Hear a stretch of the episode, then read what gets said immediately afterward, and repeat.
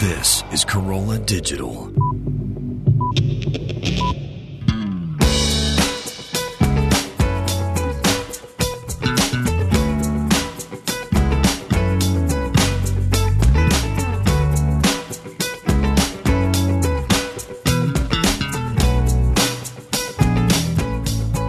and its resume. Thank you, thank you, thank you so much for tuning in. I'm your host, Chris Laxamana, and this is the show where we take a look into the job history of uh, some really notable people.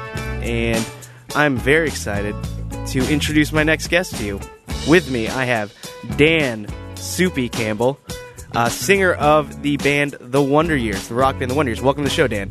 Thank you for having me. Yeah. I like this music. Thanks. It's uh, it, I know kind of it kind of goes on for a little bit. It's gonna end like any second now. Do you want to just leave it on for the whole show? yeah, we'll just let it loop we behind loop it. Yeah, let me just let me find a, a good head and tail there, and we'll just we'll Let just it go the whole time. well, just a nice little background music. It'll just drone kind of lull everyone into like delta brainwaves. Yeah, and you won't even know it's happening 15 minutes in. yeah, it'll just, it'll sound like just like one Phish song. So, um, so the Wonder Years, uh, rock band, pop punk.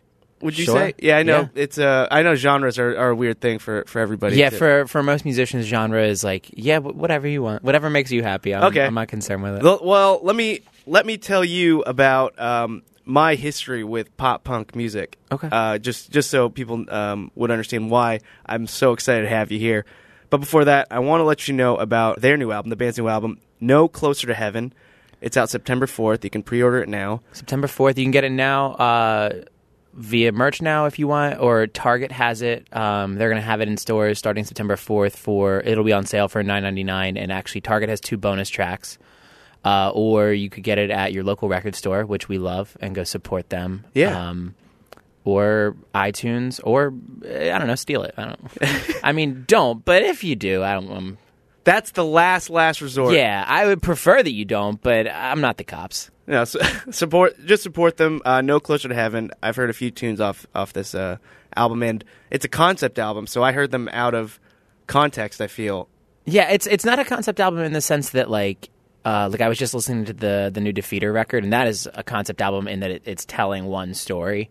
Um, this is like it's a collection of songs that all speak to uh, one larger theme. So it, it's almost like it's an album with a thesis. because nobody really listens to whole albums anymore. Um, which which is why I, I see more people just releasing singles all the time, and this a song will sound completely different if you hear it in context with all the other songs that were with it. I think. I agree, and we we tend to not try to write a single. Like we're not really interested in writing singles. We're interested in writing cohesive records because that's the way we've always consumed music. Um, we were never the kind of people that, that only listened to a single. We loved whole albums, um, and so we like to make whole albums Yeah. that feel like albums. and some of the the best albums in, ever created were created just like that, where it's it's a whole concept, it's a whole idea, and then they're just songs used to express that one theme. Yeah, absolutely. Um, so pop punk, I grew up listening to pop punk. Um, Blink. My first concert was a Blink One Eight Two show. Was it the one with Bad Religion and Fenix TX? No, I, that was my first one. really. Yeah. Oh no, mine was I was uh I didn't go to concerts till a lot later in life, and the first one I went to it was they had the big fuck sign lit up in fire right behind them. And like I went with my mom, Yeah. so she didn't. Yeah, she she had no idea what we were getting into, and I, I didn't even know really at the time. And it was uh I think New Found Glory opened for them, and Sum Forty One was supposed to play, but because of 9-11, they moved uh, the tour, so Sum Forty One couldn't play anymore, and Midtown played instead. But it was still a great show. Yeah, I actually, I mean, I love Midtown. I think that that would have been, uh, you know, no disrespect to Sum 41, who's a great band. I think I would have preferred Midtown. Yeah, um, th- Rob, that- Rob, their drummer, was uh, one of the earliest supporters supporters of our band. Um, the first ever record. He runs a record label. He was the first ever record label to, to reach out to us. Was the drummer of Midtown. So yeah, it's just Oh. such a tight community. I love Mid. I, I've always I, I love band. Midtown too. Great songs, great voice, and um, so Blink One Eight Two is kind of like my gateway band into more uh, rock music. So, and they like introduced me to you know what would what I would eventually identify as melody hooks, uh, you know, and, and just like really great pop rock songs. uh, starting line, which who's from Philly, just like you guys. Starting line are, aren't even just from Philly; they're from like the next suburb over. Uh, and so when I was in high school, hearing because when they started, their singer Kenny was was a like a junior in high school or maybe like a sophomore, and then by the time he was a junior, he was able to leave high school because they, they let him graduate by taking like classes concurrently or something. This was all like urban legend to us. it was like the guy from the high school next to ours got to leave high school and now he's on tour with New Found Glory and it's like the coolest thing in the world. And uh, and that was a little bit of what made it seem like it was possible to be in a band as like a profession was the fact that it was happening right next to us. And so they were a really cool thing for us to look up to and uh, we got to play the 10 year anniversary show for uh, Say It Like You Mean It and that was a really cool experience for us. I was at I was at that show at the House of Blues. The one, okay, so we did the one in. Uh, they did two at the Electric Factory, and we did the the other one, and and it was kind of like a, a touching moment for us when Kenny gave a, a nice speech about you know two bands from the Philly suburbs doing Yeah. what no one thought we were supposed to do or allowed to do or able to do.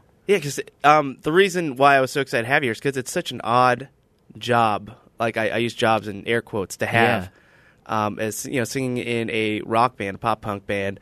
Um, c- because a lot of pop punk bands now, I mean, they they come out of high school. Like it's like, uh, you know, like Kobe Bryant or, or LeBron, like straight out of, you know, straight out of high school. Don't you know? You don't You don't have to play a year in college anymore. no, yeah. I remember when I went to the the starting line show here. I went to that ten year reunion because a lot of what's happening now is a lot of bands are coming back because their albums from ten years ago. They'll play it from front to back. Yeah. So they play uh, "Say It Like You Mean It" from front to back, and it was so funny when the curtains opened up. Uh, the first thing Kenny said was like, "Wow, everybody has beards." yeah, he said something like that, and uh, at the Philly show was like, "Huh, everyone's older and fatter now, huh?" Yeah, it's so weird. And I remember uh, one guy was crowd surfing and he fell, and uh, and I think got knocked unconscious. And so the security guards are like pushing everybody away, trying to make room for this guy on, on the uh, floor. And people my age, like I'm I'm 29, but I, I mean, I, I if I shaved, I'd look like I was 18. They were running up like, "Oh, I'm a doctor." And another guy like, "I'm a nurse." And the security guard's like, "What?" Because we're all just like in t-shirts and what jeans and beards. Like, and, and then you think, oh wait, yeah, I guess they are. Like that guy would be a doctor. He's like, yeah, here's my card. Make sure his neck's supported. And like this unconscious guy had three or four doctors helping him until the ambulance finally came. It was It's a great situation. Every show should have that. we could have actually done the. Is there a doctor here? And somebody would have said, oh yeah, that's me. Totally unironically do that gag. Um, And you know, my favorite albums, uh, growing up brand new, uh, Deja Entendu. Is, I just bought that uh the vinyl of that um like three days ago.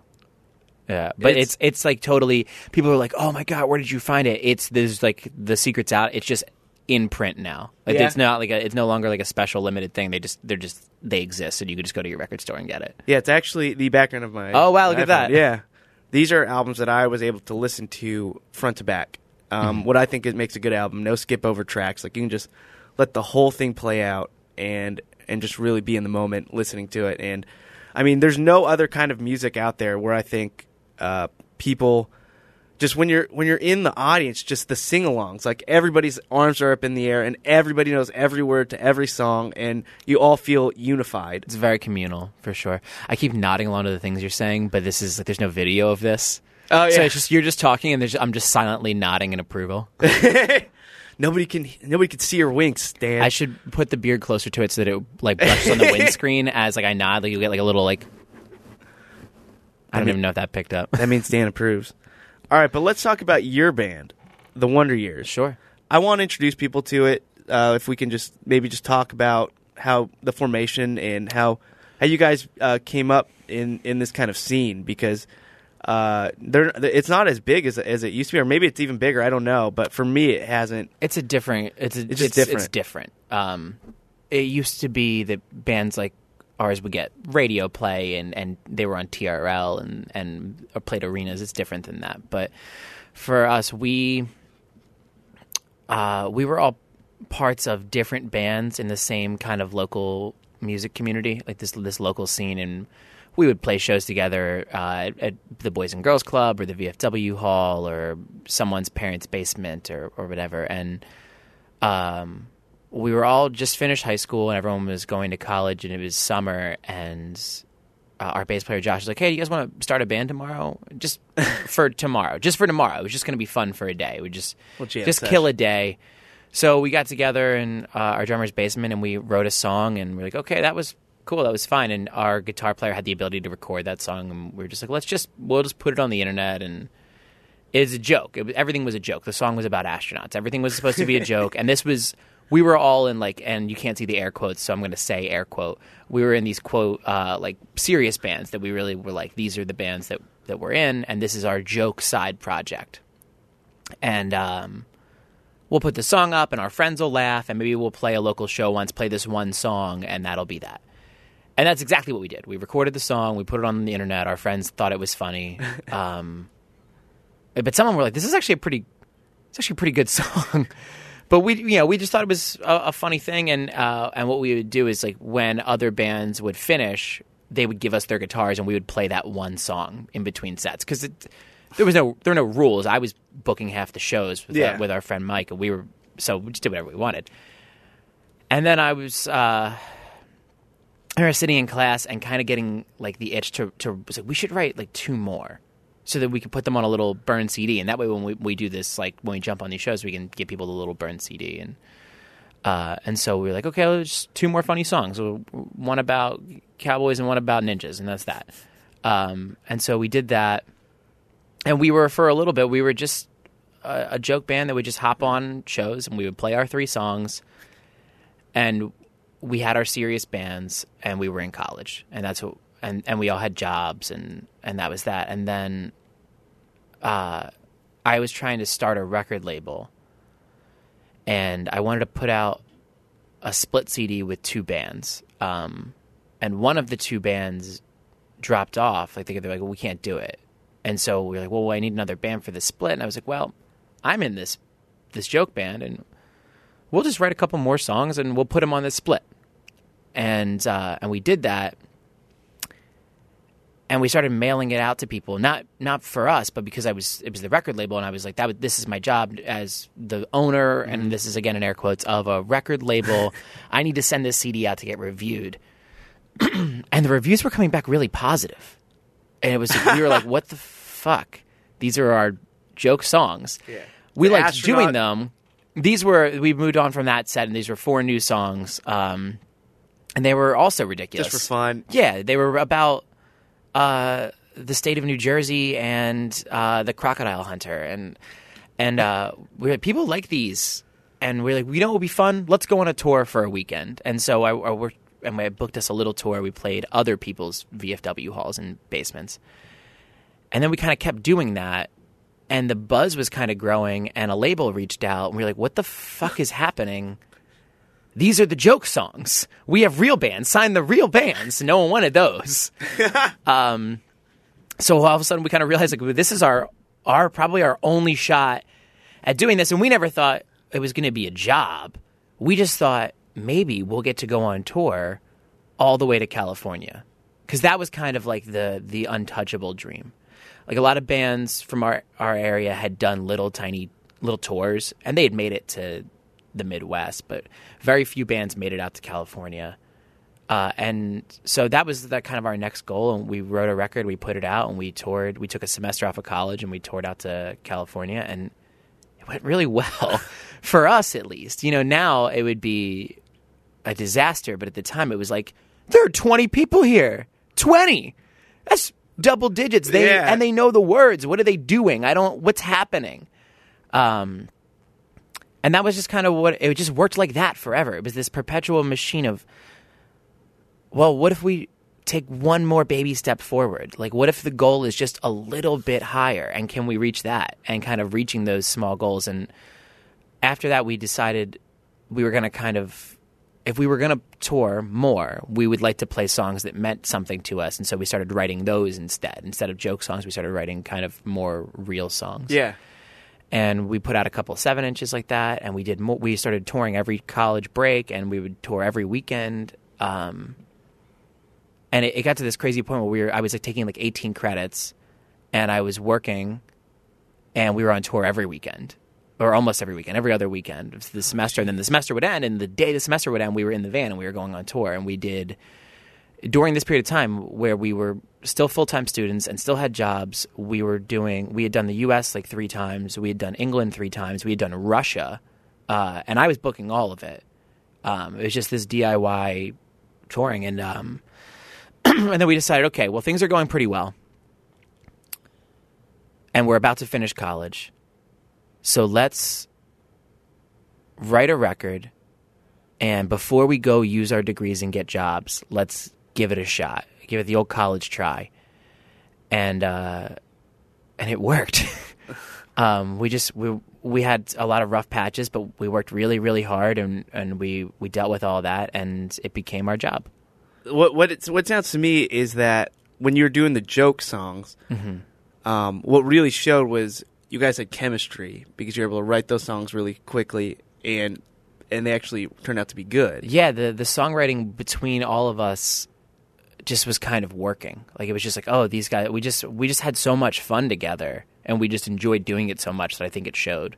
Yeah, and I think when when when that happens, it really shows in the music, and there's there's just there's less stress having to worry about uh, like the creativity, probably because like you you trust each other. You guys you guys have finally built a, a weird And it didn't matter if anyone liked it or not because we weren't trying to do anything. It was just this is just funny for us. This is just fun. And so it didn't we didn't have to think about like, well, will people like it if we do this or this or this or that? It was just fuck it. Let's just write songs we like and it'll be fun.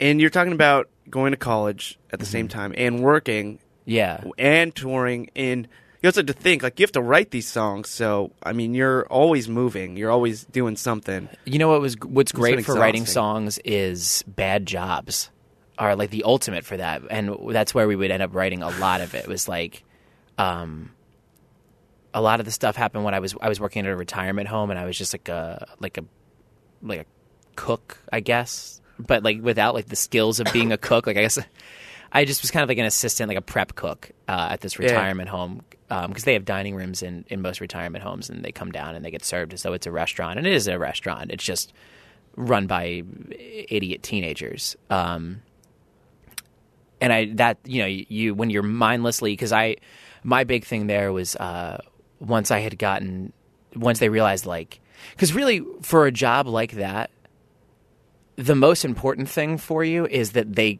trust you to show up to work Yeah. because so many people are like just no call no show six times a week so once they realized that I was going to actually show up to work they moved me to um, my job was there was a separate promoted you Kind of, yeah, kind of. I kind of got promoted just by being there. But I'm a By terrible. existing. I'm a terrible cook, awful. But there's a separate area, um, the separate wing for uh, patients that need or or uh, residents that need a lot more help. So they either have Alzheimer's or something else where they need like a constant nursing and. Um, and so my job was to prepare the food for that wing, and I would I would have my own little area, and it was mostly pureeing things. Like most of yeah my what, job, what some of the dishes are some of the menu items most of the job was just literally just pureeing food. It was just whatever it was that night. I had to figure out how to puree. But Throw it in some things, some things are really hard. Like a steak is not an easy thing to puree. Because when you chop it up, it just becomes little tiny, like it basically becomes ground beef. But they still can't eat ground beef; it has to be smooth like ice cream. So then you have to Mm-hmm. you add can't water sip to it through a straw then you have to add water to it, and it can't be that liquidy either. The if they Oh. can't, they can't sip it through a straw because then if there's still like a danger there, it has to be like the, basically the consistency of ice cream. So then you add water to it, and then then it becomes like really liquidy, and then you add thickener to it, and it's really gross. Or you, we had to do fish doesn't puree well either, so you put fish in, but then also like liquid egg and like a little bit of milk, and it becomes like a like a fish frittata of some sort or like a fish quiche kind of. And then you put it in the steamer and it rises up. And and so my job was to puree all of this food and bring it down to this other ward but uh that was what was great about that part of it was it was kind of on my own schedule like as long as i had all of the food made by like i got in at three as long as it was all made by five I was golden. You start serving at five, so I could kind of pace myself, and and then I would end up like chop. I mean, I would sit there at the cutting board cutting up because like certain people needed it different ways. So you would need it pureed, or certain uh, people would just need it in small cubes so they could pick it up with their fingers and eat it in bite sized things. So I'm sitting there chopping up chicken breast and, and writing songs. Um, or uh, before that job and before this band, I worked at Chuck E. Cheese um, in the suburbs. I worked at this this like suburban Chuck E. Cheese, Yeah. and uh, I you know I, I was every job there. How old were you? I, I was uh, eighteen and nineteen, and I did every job at Chuck E. Cheese. I um, Pureed the pizzas. Puree the pizzas. I made the pizza. I definitely made the pizza. Uh, I, you know, I, I ran the register and I would run birthday parties. But my, I was, I guess, because I'm kind of like a natural performer. Uh, that's just like you know, it's obvious in my job now. I was a really good Chucky. Um, and so they would put me in the mouse suit and they would send me out to birthday parties. And I was like, I was so determined to make sure that they were the best birthday parties. And so it's, there's like a dance you could do, but it was just kind of like half-assed, like um, you know, you pretend to be baking a cake or, or whatever. And I would get on stage with the animatronic things and like jump and like 360 in the air off the stage and like get on people's tables. Just really ham it up. I would really do it. I was a, gr- I was, I actually, I got a, they made a video and they sent it into corporate because that was like everyone was supposed to do that every store. And I won like regional best Chucky. And I got a gift card for TGI Fridays that ended up not working. um, so I had that job and I quit that job, ex- like literally just because they, they made me shave and I didn't want to anymore. Um, they made you shave when you had a Chucky mask on. Oh, Well, I guess because you worked the register. Yeah, I did work the register, and, and they, they wanted you to be clean shaven for it, and I Mm-hmm. hated it. I hated doing it, and uh, and I had the offer to go work at the retirement home, so I left Chuck E. Cheese and I went to the retirement home. But when I moved, uh, I switched schools. I, went, I ended up finishing my degree at Temple University in Philly, Oh, nice. and I moved down to South Philly, and I needed a job real fast, and there was a Chuck E. Cheese in South Philly, and I was like, well, I'll, I'll take this job, and it was just so crazy poorly run at the time. Um, what's this is a kind of a total tangent on this, Please. but my old roommate Richie, who's like my best friend, uh, worked at an arcade when he was like 13 and learned how to like really fix arcade machines. And so when I worked at the, that first Chuck E. Cheese, he was like, "Can I get a job as the game room attendant?" And I was like, "Yeah, sure." And the game room attendant's job is you undo coin jams, Yeah, and you ticket put jams. tickets in. Yeah, you don't fix the video games. That's the tech's job. Um, Just you have the key that opens Yeah. a thing, and but we're there one day early, and the store tech is trying to fix a game, and he can't get it. And Richie walks over and goes, "Move." and this 17 year old kid fixes the game, and they're like, "What?" And he's like, "I could fix every game in this place."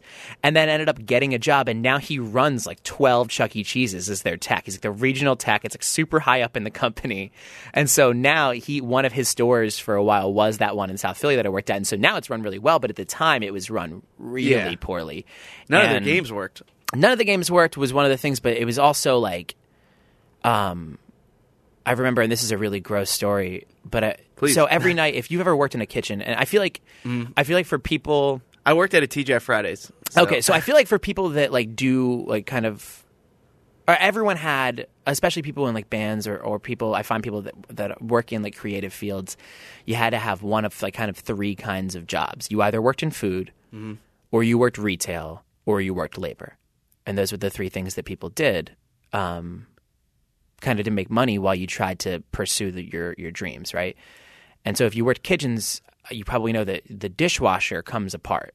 And there are pieces of the dishwasher that you clean out every night. And the big like they push through. It's like a basket that catches all of like the food. Yeah. And there's a thing that always gets called the dildo because it looks like a dildo and it sprays water. It's like how it's like concentrates the spray of the water and like a couple other like little grates. And all the dishes that were coming out, and I had just started this place, and I was like, "Why are all these dishes dirty?" And people were like, "I don't know." And I was like, "Well, when's the last time you you took apart the, the dishwasher?" And they're like, or when I said, "When's the last time you cleaned it?" And they're like, "It's a dishwasher." it cleans itself. And I was like, no, but when's the last time you took it apart? And they were like, it comes apart. Oh, And I was like, oh God, no. and it was just backed up and awful. Um, Good. and like, I, and the the clientele were uh, like angrier. Like I remember at the end of the night, we'd be like, okay, it's it's the Chuck E. Cheese is closed, and like, but we still have tokens. I'm like, well, bring them back another time. They're like, no, we're not leaving. And like fights would break out, and um, and it just. I, I remember people At a leaving, Chuck E. Cheese? Yeah, all the time. Actually, we had to. I, I only worked there for three weeks, and we had to call the cops three times uh, for three different brawls at Chuck E. Cheese. Um, and I and I remember that, the, and this was also, it was, but this was another great place for me to write songs. Is I would just walk around and just pick up people's plates and stuff, and I, I would just write. You kinda tune out a little bit and- Yeah, because the job is is mindless. Yeah. Um. So I would just kind of clean things up as I wrote songs, and I was pretty sure that I had gotten another job. I'd interviewed for it, and a job that I really wanted. And it was February, and I had to ride my bike to this. And it was so cold, and it was like 2 a.m. And in between Chuck E. Cheese and where I lived was a really bad neighborhood, and I was already bummed that I had to ride through it at like two in the morning and, and freezing cold, and there's snow everywhere. And I go to un, to like take out the last trash can, and no one emptied it all day. So it's like, and it's filled with soda. People are just throwing cups of soda in there. So I take it out back, and it's super heavy. And I'm trying to get in the dumpster, and I'm swinging it. I'm like, okay, one, two, and on two, when it got to the back half of the swing, the bag explodes and just shoots trash all over the snow.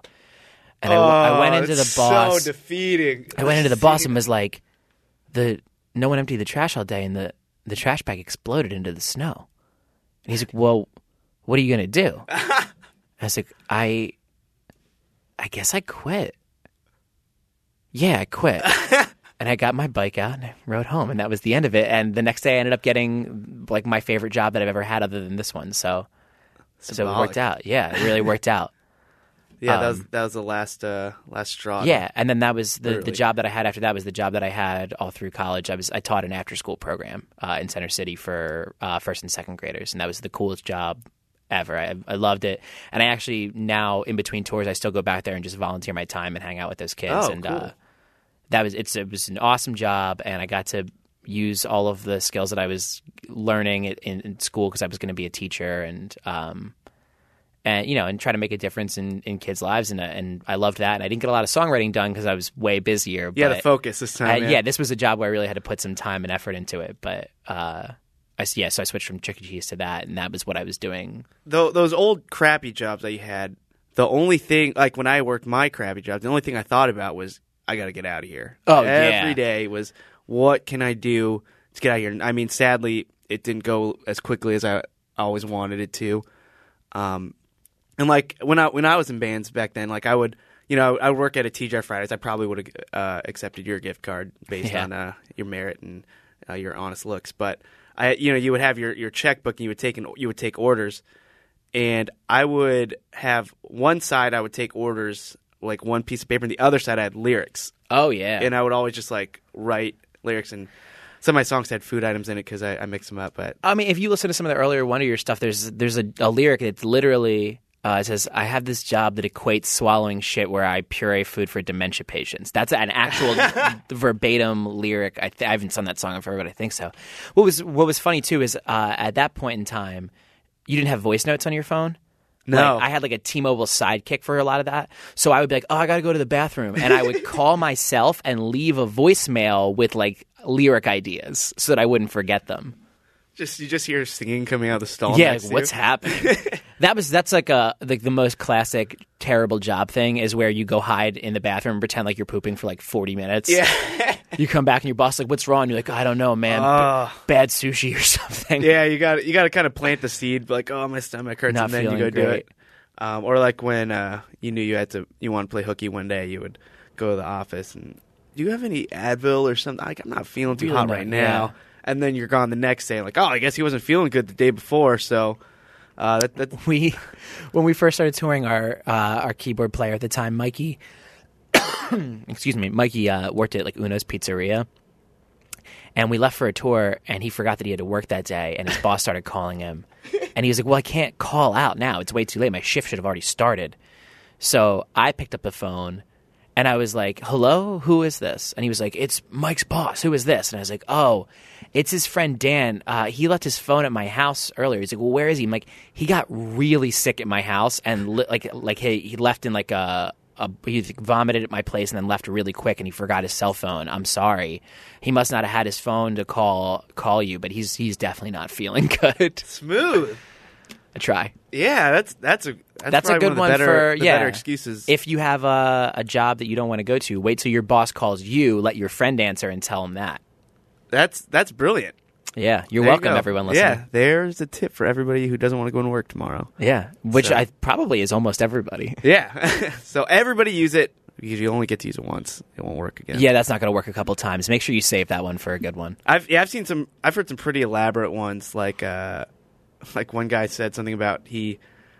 It was so detailed. His story when he was telling. I I listened to him tell the boss because he came in the next day, and it was a, it was. He told me afterwards it was a complete lie, but something about like he saw two guys get into a fight.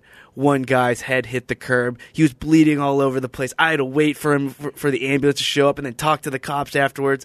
And it was it was so detailed. Yeah, that's it was brilliant. You know, a Should've good a classic one is just my train. Like I missed my train. Like because I used to for a little while I was still commuting to Temple, and I would I still worked out in the suburbs, and I would just be like, oh, I just I, my class ran late and I missed my train. And they're like, well, when's the next train? Like it's in an hour.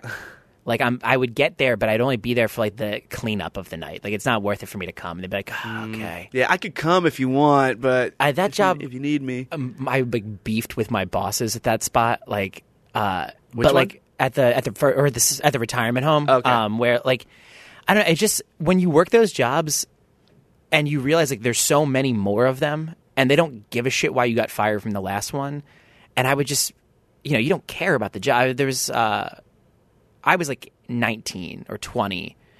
But the people that waited the tables were like 15 year olds. It was like the first job that you could get, really, because they were like one of the few people that would take you under 16 and the boss was like the their boss this guy larry was like really bullying these kids like really yelling at them and i was just like hey larry shut the fuck up man they're kids and he was just like uh i uh but like didn't do anything about it and then i uh, usually usually that's what happens because they don't. yeah, they're like they're getting. they're used to being able to tell a 15 year old whatever and not get any shit back. And I was like, hey, you're being an asshole. That was so I didn't really ever worry about calling out because like I, I was usually like the most dependable person. Like I really like I was 10 minutes early here and even Mm-hmm. with LA traffic. Like I I like being on time. I like doing the thing that I'm supposed to do and doing it correctly. Um, so when I called out, I didn't really ever feel bad about it. That's a funny job. Like, I mean, I, I'm not laughing at you. I'm laughing with you because Mm-hmm. No, it's definitely that. I mean, I worked at two of those. I my first job was at a retirement home too, and I was a dishwasher, which was way worse. Uh, I actually almost died at that job on Christmas. I had to go in. It was my first ever year having a job, and I was 15, and I had to go into work on Christmas because someone still needs to feed everybody there. The dining room is closed, but the like the people are still there. the Yeah, personal care wards are still open and they still need their food. And I was trying to get out early, and this is kind of a hard thing to explain without showing you, but we had all these big carts and I loaded them all into the elevator and I was trying to fit one more little cart in. And so I crammed it in and then I got in behind it. But the elevator door started shutting and it clipped where the cart was. And so it was pushing the cart into my ribs and it wasn't hitting the sensor and I couldn't reach the buttons to stop it. And it was actually crushing me and it was to the point where I couldn't breathe. Um, and luckily, a nurse came by and saw that the door was still cracked a little bit and waved her hand in front of the sensor and was like, "What's going on?" And it like shot off of me. yeah. And I was like, I don't know what would have happened if I had to go down four floors with that because I actually wasn't breathing at that point. Oh my gosh! What and a- then literally no one else was in the crappy way to building. Like no one, yeah, on Christmas at a retirement home, crushed by a cart full of dirty dishes. that it's a dangerous job. I didn't realize it till now. There's but- dangers there. Okay, so any, any anything else you did while you were? Uh, I mean, and I'm assuming throughout this whole time you're still playing shows. You're in a yeah, absolutely. I had a well, also at that job, that was when I was in early bands. It was before the Wonder Years, but the it got to a point where somehow like one of the guys, one of the bosses, only like three bosses, and one got fired for bringing a gun to work.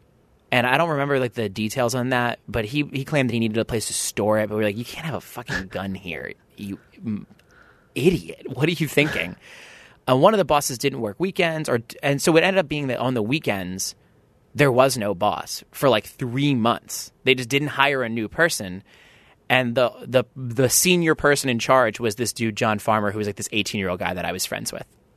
And it got to a point where no one was showing up to work except for this core group of people. It was me and John Farmer and uh, people that I'm still friends with, Krista and BJ, and we would all go in, and no one else would show up to work because there was no boss. And so it was really hard work for a while, but then the whole day in between meals was ours. And we just ran around this retirement home and just would like knock on people's doors and run away and go on the roof and like throw things off and watch it explode from four stories up and and uh, just really whatever we Yeah. wanted to do. And it was it was fun, honestly. Um, And after that job, I, I see that like as a movie montage. yeah. I very briefly worked. I, it only lasted like two weeks as one of the people in the mall that asks you to take a survey. That was a weird job because I didn't realize there were like rules to it. Like I didn't know you had to stay in the center of the mall. So I would just Yeah. What are around- what are the rules? really it just comes down to you can't leave this one area um, in like the center circle of the mall and you can't approach people that like they have to be of a certain age. The the when you get someone to actually talk to you you're like okay awesome.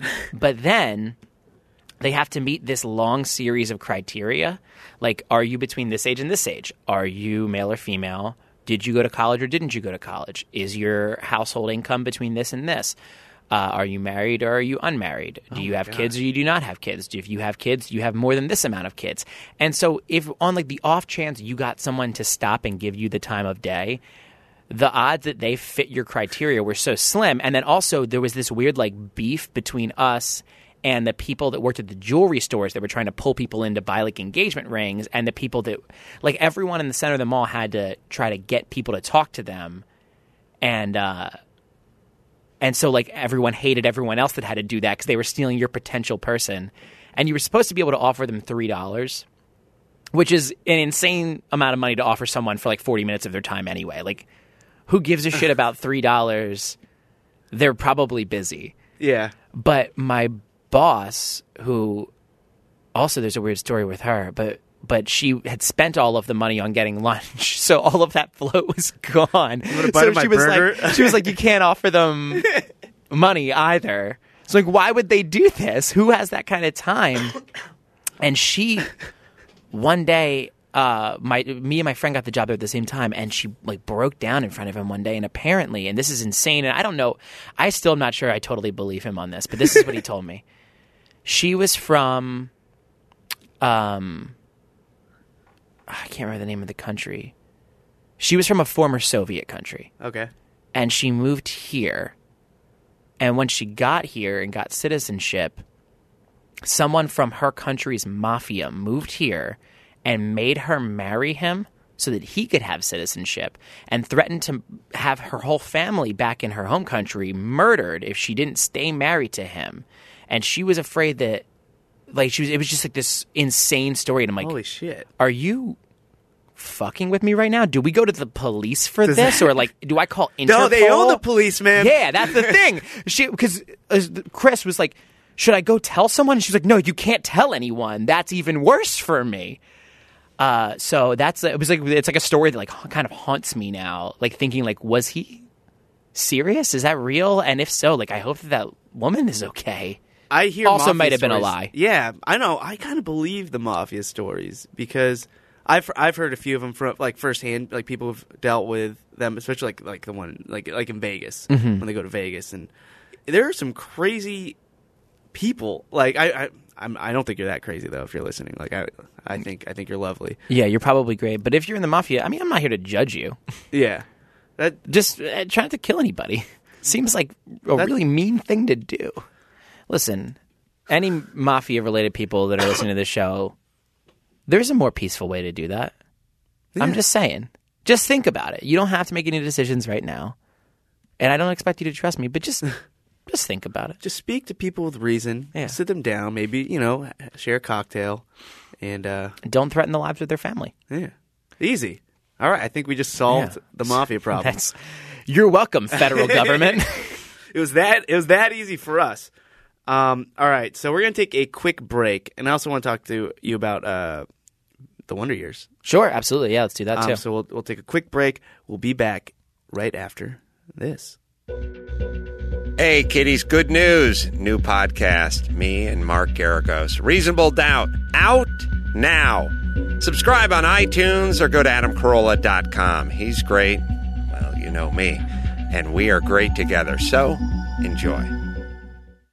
Hey guys, just want to remind you about Citrix Go to Meeting. Uh, think about the time, money, and hassle it takes to hold a meeting.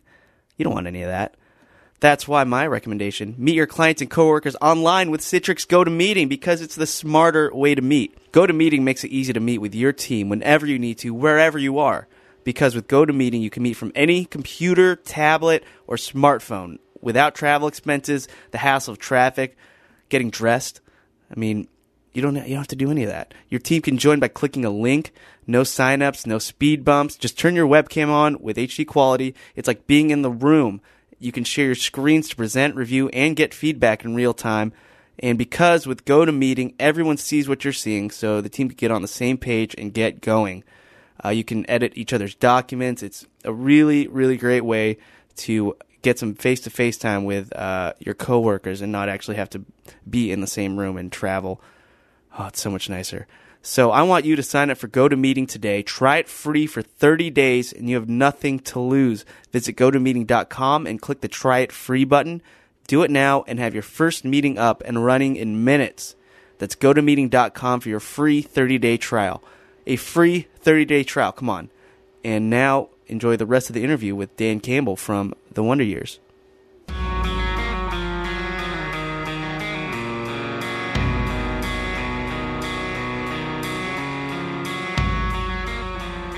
And we're back. Thank you so much. Uh, We didn't go anywhere. sticking around. Oh well, I, I There's I'll gonna be it- like a I'll thing that put it goes in post. there. Yeah, I really like. I really like the idea that that's like actually how you do it, and there's nothing that happens in between. It's like we're gonna take a quick break, and it's like literally a beat, and then we're Yeah. back. Yeah, maybe I won't even put anything in post. We'll just, we'll just, I'll just play this whole episode in real time. But just roll that, and then we'll put an ad at the end. Yeah. No, I, I have to put it in actually now. But um, What's in an ad for? Uh, go to meeting by by Citrix. Oh, I see commercials for them all the time. yeah, they're awesome. It kind of works with the idea of the show being resume and it being like a business tool. Yeah. That's cool. All right, so the Wonder Years. Well, actually, before we get into the Wonder Years, um, just a one more quick question about being a surveyor at the mall because Okay, I, sure. I when I walk through the mall and those guys try to try to pull me in, you know, Mm-hmm. I, I I turn my walking speed up about fifty percent. Oh, I'm like, yeah. hey, okay, thanks. I got to break good." into a sprint now. Yeah. Um, what are the best ways to avoid them without insulting them? Um, I don't know. I think that I liked the people that would just say, "Hey, I'm, I'm really sorry. I just don't have the time." Uh-huh. I'm like, okay, that's Yeah, fair enough. and and you still give them like you still acknowledge them. Yeah, like, hey, I uh, recognize that you're a human and that this is your job, and uh, I just can't do it. You know what would be a good thing to do?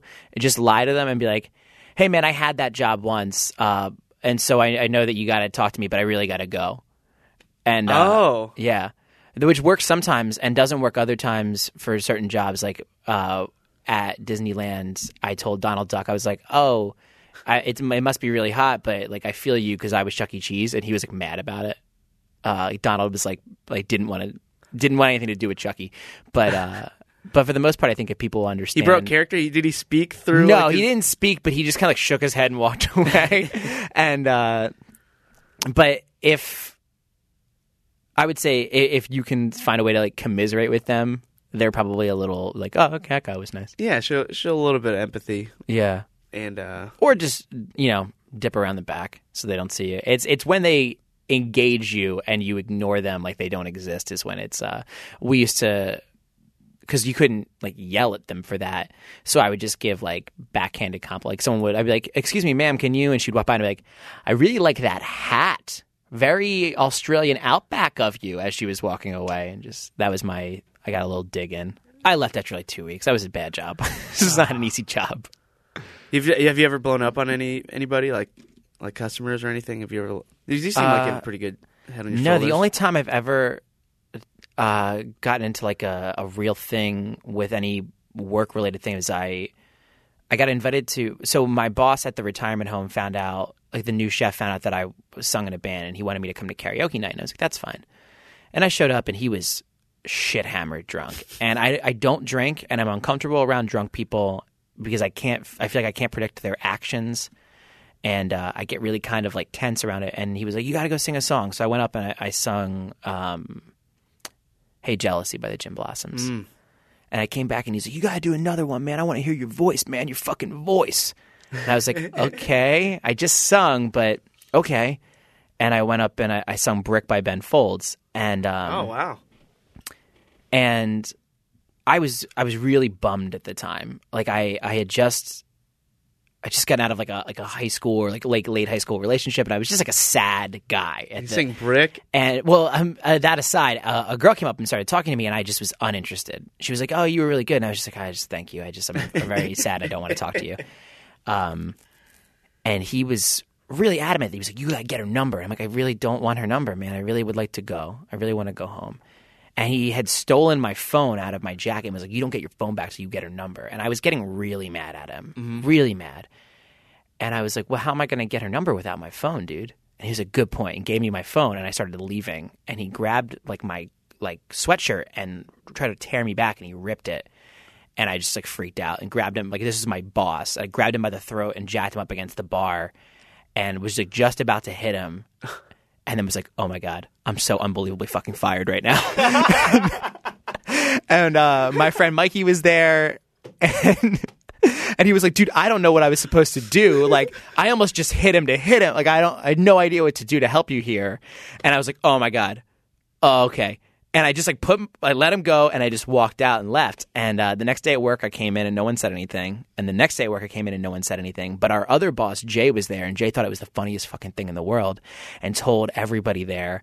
And um, this dude, Eric, that uh, I'm still, I'm actually still friends with, to, this the guy told him to do something. And th- this guy was like much bigger than me too so it was like embarrassing for him because i'm not a big guy and i'm not an angry guy Yeah. I'm not a violent guy and That, uh, that would look so odd. and uh and he told him to do something. He was like and he was just like yo you keep telling me to do shit like that i'm gonna have soupy beat your ass again. And he exploded and i was like now i'm fired.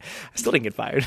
The big boss thought it was funny so i was all good. It must take a lot then if that if that doesn't do it. yeah absolutely well i don't think he maybe he didn't have the the power to because the other boss thought it was the funniest thing Oh yeah, I've I've never been fired. Um, I, I've I remember I had a manager get mad at me like it was at one of the restaurants I worked at, and she she told me I was fired, but she didn't, and then uh, realized she didn't have the power to fire me afterwards. So it was quite awkward when I showed up the next day, and oh yeah, because because I remember going home thinking I was fired, and then uh, I get the call from the owner like, yeah, she didn't have the power to fire you. I don't know why you're fired. Come back. Yeah. like we have a meeting tomorrow, and I came back to the meeting, and yeah, it was just like what you did tell you do that made her so mad um, I uh, I was a server, Mm-hmm. and they she convi- she was convinced I was a terrible server, which I don't think I was. I, I thought I was pretty good myself. Um, but I I was also simultaneously working on this job now. Okay. it was like when I uh, I was I was you know working on the Adam Carolla show, so she she could she felt like my heart wasn't in it because I already had another job. I don't know whose heart is in that. Yeah. it's not a heart in it job. Yeah, your heart's not in it. But so I was working uh, both jobs, and she told the well, what what I realized was I wasn't getting sat at all.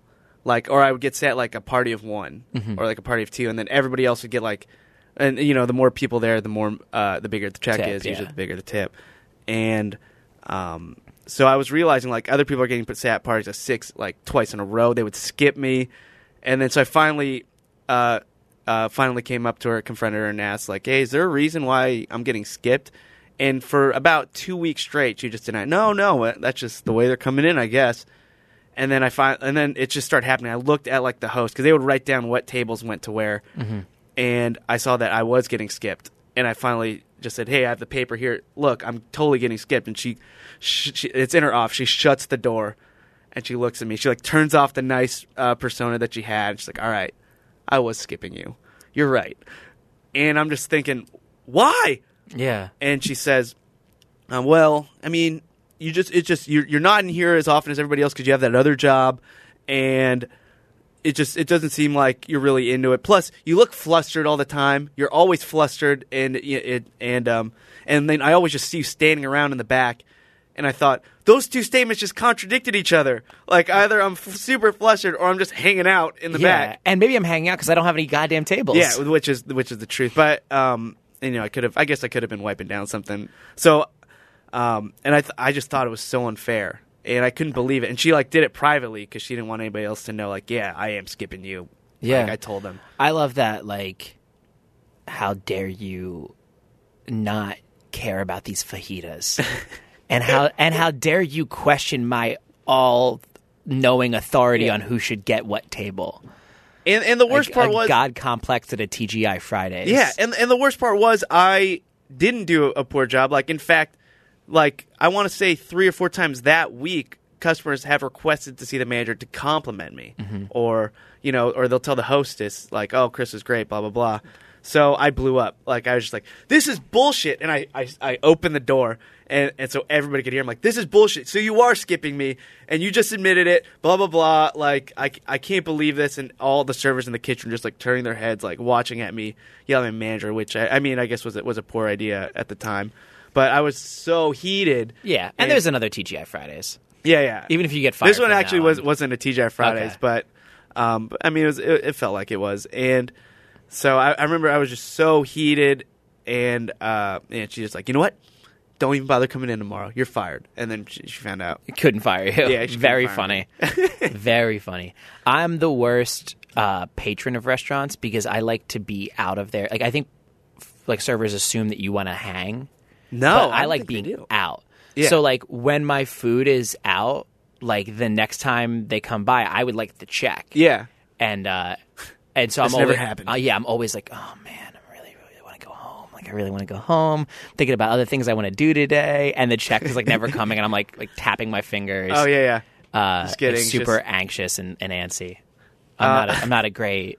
Uh, that's why I like Red Robin because I can just pay when I'm done. Oh yeah, they, have, like, the, they have the screen, yeah. machine at the uh, at the table. 'Cause yeah, I- a lot of restaurants are doing that now. Yeah, I, I like. I like just being able to be like, oh, time to leave. Yeah. I can leave. What'll it be? I'll have the check, please. Yeah. but yeah, it, it's uh, it's hard. Like I, I mean, I always appreciate service, and like I feel uh, like what you said, like when you when you talk to the people who do the surveys, like I was one of you. Like I sit at a restaurant and I kind of uh, feel like I have to show them a a, a, a different res- respect. Oh, for because I've done sure. You know, because like I said, we I worked in food. It just I wasn't a server. I was in the back end of Yeah. it. And uh, and so I always, you know, I'm ne- I'm never even if I didn't like my experience, I'm always going to tip well, just because I know it sucks. yeah. Did you um did did you eat the pureed food that you made? You had to taste it, yeah. Usually, um, I, you'd have to let- just like a little bit to make sure that it was as Oh, smooth of course, as you, you have to taste your what, what your creations. uh, but I wouldn't do it if it was. I've never eaten fish in my life, so I wouldn't do it if it was fish. Oh, you just I, I just- I have I a was weird thing with fish. I just don't. I think it's weird. I think it's a creepy. really Yeah, all right. I'm I'm just a weird guy. No, no, it's not weird at all. I know, food. I know plenty of people like that. I just, uh, I feel like you're missing out. Uh, yeah, I mean, I, I, I'm sh- literally sure that I am, but I uh, I have like a ton of food anxiety. There's a lot of things I don't eat. Is it uh, when you eat? Do you have to ask what it is? Oh, every yeah. time? and like, I, I need to know like every ingredient in it. so you Um, you won't take a bite if you don't know what it is. no way. Oh, see, I'm I'm the exact opposite. I, and I kind of take pride in being able to eat whatever. Oh, my girlfriend's the same way. She'll eat anything. I uh, I just can't do it.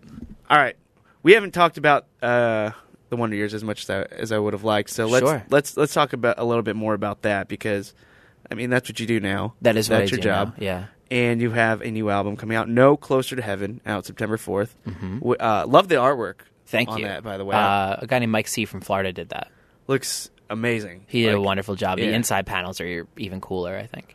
And uh, so we, I, uh, I'm gonna play a track from it after the show instead of the usual resume theme song, so you guys can hear uh, Dan's pipes and uh, and really hear like what how how great this track is. And uh, the track that I'm gonna play is called "Cigarettes and Saints." I watched the music video. Great, you guys have really good music videos. You have that the one for Cardinals. Thank you. uh, Yeah, where you're running uh, down the street with that was really hard to do. yeah. Uh, Kevin Slack directed that one, and um, and Jeremy from a band called Driver Friendly directed the video for Cigarettes and Saints.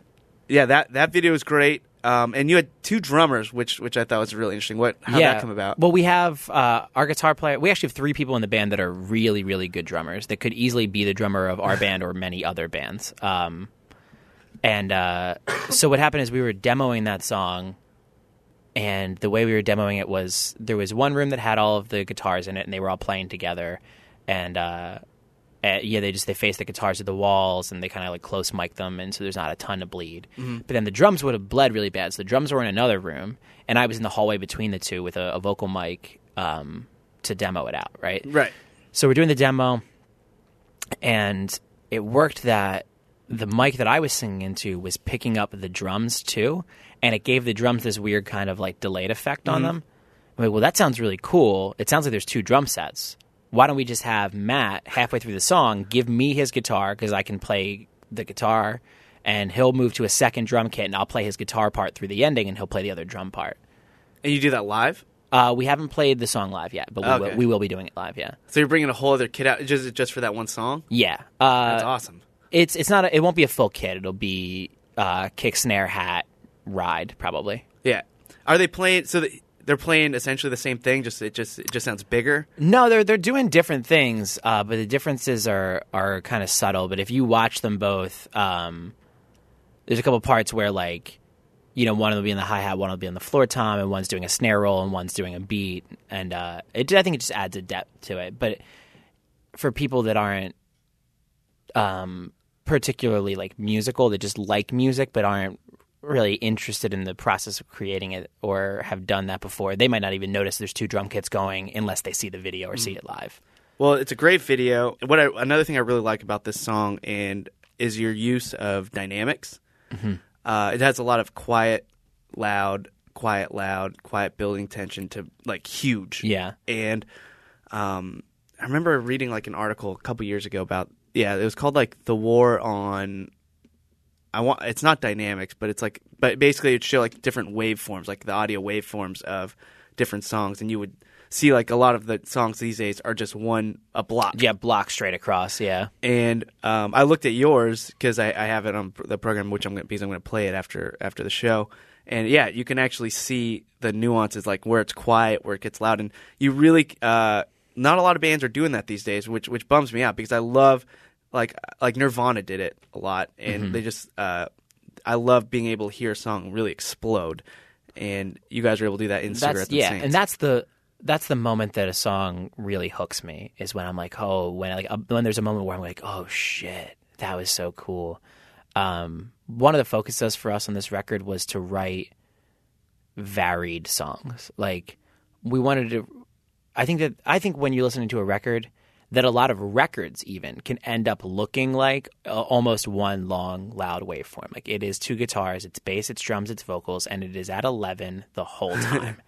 um, we were interested in having parts of the record where your ears almost get a rest and you can kind of feel this ebb and flow of the the record to me should ebb and flow and the songs inside of the record should ebb and flow as well. And so the other thing was we wanted to do that what's cool about Cigarettes and Saints is there is no verse and there is no chorus and there is no bridge and there is no intro and there is no outro. It is just parts of a song. Yeah. It's it's all naturally evolving in and out of itself um, without any kind of strict songwriting construct. yeah, it's not the usual pop format. Yeah, there there is there's almost no formula to that song. It it's like uh there's it's kind of like there's like a verse part ish kind of and then the other guitar comes in and I'm singing a similar melody but different and then we go and it gets loud and then it goes quiet and it's kind of post rocky and then it's building and then you just like there's not it's not like that's the chorus cuz there there is none. But it still felt like it was it's driving. We'll we'll listen to it. In a, in Yeah, I, little I bit, say that, but- and that might sound like it's meandering, but I don't think it's meandering. I think it's very purposefully evolving. Yeah, no, it, it does. It, it, it every part of it still is there for a reason, and it it, it flows really really nicely. Um, and writing a whole album, how do you attack that? Because you say you don't write songs by themselves, like you don't write it as a like a pop song. But Mm-hmm. so how do you mold a whole album uh, rather than just writing like a song and then throwing that like all right next song? Well, we definitely, I mean, we will write a song, but we'll figure out how that song fits into the general construct. Um, and for me, lyrically, a lot of it's about like, what themes do I want to touch on? How do I want to touch on them? How do I want those themes spaced across the record and how I want to tie them together? Um, excuse me. Uh, and then for us, musically, sometimes it'll be as simple as, hey, I wrote these lyrics. They are very sad. It should be a quiet song. Um, or, hey, I wrote these lyrics. They feel very triumphant. It should be kind of a loud, um, kind of sing alongy type of song. Sometimes that can dictate it. But what ends up happening is we write some songs and we figure out how those would fall into the construct of it. And then we say, okay, well, we could really use this kind of a song. Does anyone have anything? Because we all write. So, does anyone have anything that they can play us that would fit this concept loosely? And we'll Yeah. see if that can add to the record. What does the record need? Because it's almost like um, it's almost like you're cooking something, right? And you're like the album is the dish, and and what does it need? Does it need more of this? Does it need more of this? Because we want the whole dish to be palatable, not just the ingredients that are in it. Yeah, and then it's pureed into a wonderful. and then yeah, we, and concept then album. we're gonna puree it, and then you're gonna eat it like ice cream. And uh, I read that you had some pretty crazy writer's block. Yeah, I was having some problems with it. This record, uh, really, I spent a couple of months just very frustrated and, and really down on myself as a, a writer. Um, and there's a lot of reasons for that.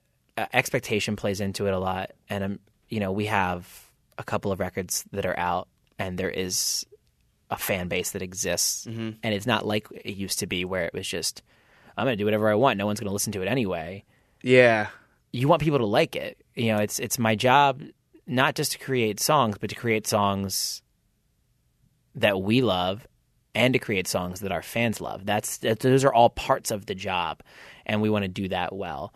Um, so expectation came into to play, especially because we had done a thing over the last few records, and that thing was done, and uh, and that that theme was wrapped up, and so it was like, well, I have to.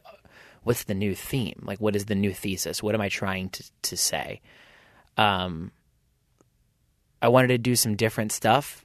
What, what we want to do every record is that we want to do th- something that's different, but that feels like the same band is doing it yeah, um, because you know you and I talked about all those bands. You and I are music fans, right? Yeah. So I remember how I felt when a band would put out a record, and I was like, "This is the same exact record.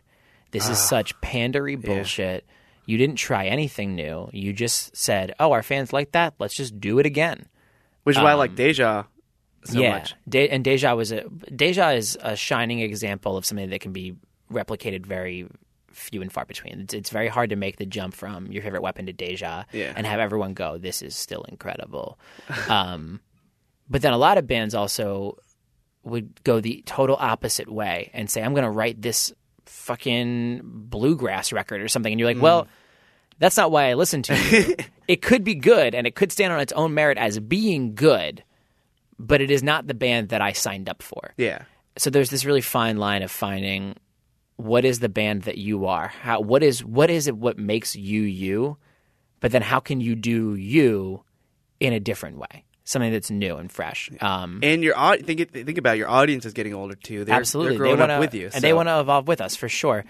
Uh, and so I ended up I have this really unfair advantage um, because a lot of my favorite lyricists are also my best friends.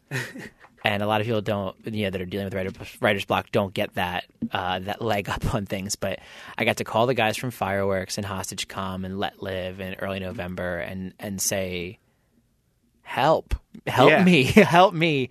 Um, What what were some of the things they said? Because we can be a resource for for anybody who's having trouble. for sure. Well, one of the one of the biggest things was them saying this is a, this is the thing that you're good at. Like this is what it is that is. They they kind of help me remember what it is that makes my lyrics my lyrics. And so we had. I, I've used this metaphor before, but I might as well just use it again because I think it's a decent metaphor.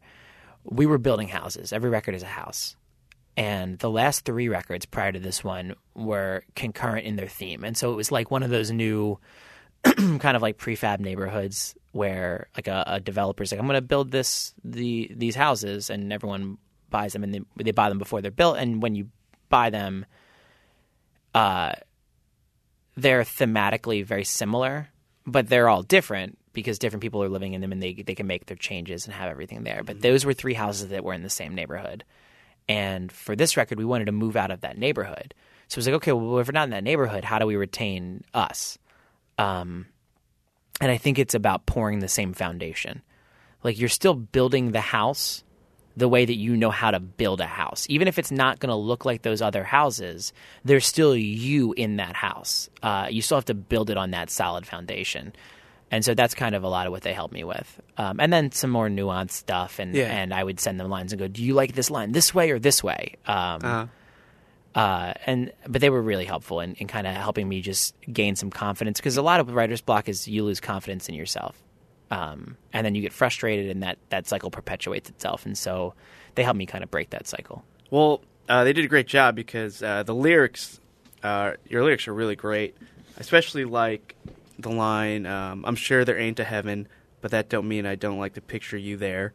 and I'll bet you're bumming cigarettes off Saints, which is what you're gonna you guys are gonna hear in a little bit. That's one of my favorite my favorite ones on the record. I'm sure they're in heaven, but that don't mean I don't like to picture you there. Yeah. I, I love that. Uh, I'll bet you're bumming cigarettes off Saints. That's like, you know, that's obviously where the song title came from, and it, it ended up being on the cover art, and it's just one of my favorite lines on the record for sure. Yeah. Uh, so you know, let's let's uh, let's get into that. Let's. I'd love for everybody to hear what you do.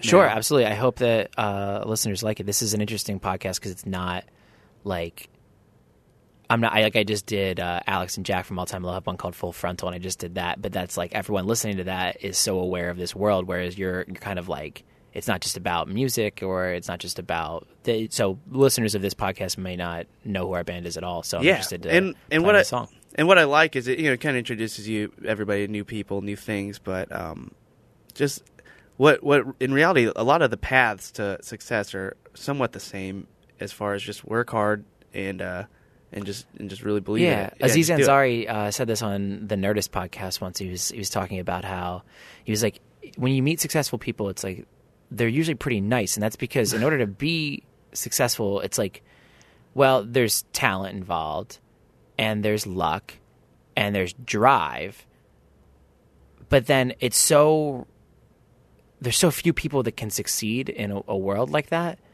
that even if you're really good and worked really hard and got lucky enough to be in a position to succeed, if you're a dick to people, there's somebody else that they would rather have in that position. And so uh, I agree. It's it's like to get to where you need to be. There's a little bit of luck, but it's a lot of talent, and it's a lot of hard work, and it's a lot of just trying to be nice to the people around you. Yeah. And uh can can have a nicer guy on the show. So uh, Thank you, thank you for having yeah, me. man. thanks. Uh, Dan- for- I was just gonna say for people listening, if you hear and have not heard our band before, uh, like we were talking about, this this record is is pretty dynamic, and this is definitely a slower, quieter one for us. Mm-hmm. Um, maybe so, maybe not totally indicative of the band as a whole, but I would, if you like it, I would recommend checking out some other stuff and, and experiencing more of it. And also, I'm going to put uh, both your music videos up at the, on the website, chrislaxamana.com. So when you're listening to the show, uh, check out the episode page. I'll put up both music videos from the new record, and uh, and just go on YouTube and watch these guys play live. I mean, they play, they have a ton of energy. Even just like sitting in my living room watching the videos, I, I felt like I was there. It was, it Oh was yeah, really good. And that, energy. that goes back to you and I talking about the bands that we loved growing up, and and I, when we put on a live show, we want it to be the best night of your year. We want you to come to the show and watch it and remember it for the next decade. Like that was like I like I remember a Taking Back Sunday show like that. Oh, those yeah. kinds of things, and so. Uh, every night on stage, we're trying to do everything we can to put on a show that makes you think like that was the best show I've seen this year. That, Yeah. and uh, and it, and it's mostly about the passion of the band on stage. That's what made it what it was. Um, and we're on tour this fall in the U.S. with Motion City Soundtrack and State Champs, and you blew it, and that's going to be a lot of fun. All right, so the best show of your year, if you guys want it, go to thewonderyearsband.com and check out their tour dates. Uh, they're playing around uh, all over the U.S. Motion City Soundtrack, great band. And um, yeah, check out their album, No Closer to Heaven, out September 4th. I'm going to play a track off it. And uh, this album is very, not just the song, but the whole album, very dynamic, very different styles. Uh, so I'll put both of them. Uh, he, they released two music videos um, over the summer, so I'm going to put those up on the website. So please watch those. Uh, follow the band on Twitter at TWY Pop Punk, and uh, follow Dan at Head Above Water, and uh, let him know you like the show and give him some love. Uh, once again, if uh, you like the show, uh, want to purchase the podcast theme song, go to iTunes uh, and search Resume Podcast Theme. Um, anything else, Dan? Oh, just thanks for having me, and thanks for listening, and uh, good luck calling out of work. All right, so I think that's that's pretty much it. Uh, ChrisLaxamana.com. click to the Amazon banner. Enjoy this tune, cigarettes and saints. Oh, and also thank you so much for everybody writing in uh, through ChrisLaxamana.com. I want to read some of your letters live. If uh, so, let's just. How about you guys email me some of the crazier jobs you've had and uh, any cool stories, and I'll, and I'll read some during the uh, water cooler episodes coming soon. Uh, once again, I'm Chris Laxamana. Thank you, Dan, for coming in. Enjoy the song Cigarettes and Saints off the album No Closer to Heaven out September 4th. And uh, we'll let you know. Twice a week, I pass by church that held your funeral. And the pastor's words come pouring down like rain. How he called you a sinner and said, Now you walk with Jesus. So the drugs that took your life aren't gonna cause you any pain. I don't think he even name. And I refuse to kneel or pray. I won't you that way. But I lit you a candle in every cathedral across Europe. And I hope you know you're still my patron saint. I tried to forgive, but I can't forget the cigar in his fist. Oh, I know that they were heartsick, but I need someone to blame, and I know how they blame me. I know what you'd say. You'd tell me it was your fault. I should put all my arrows away.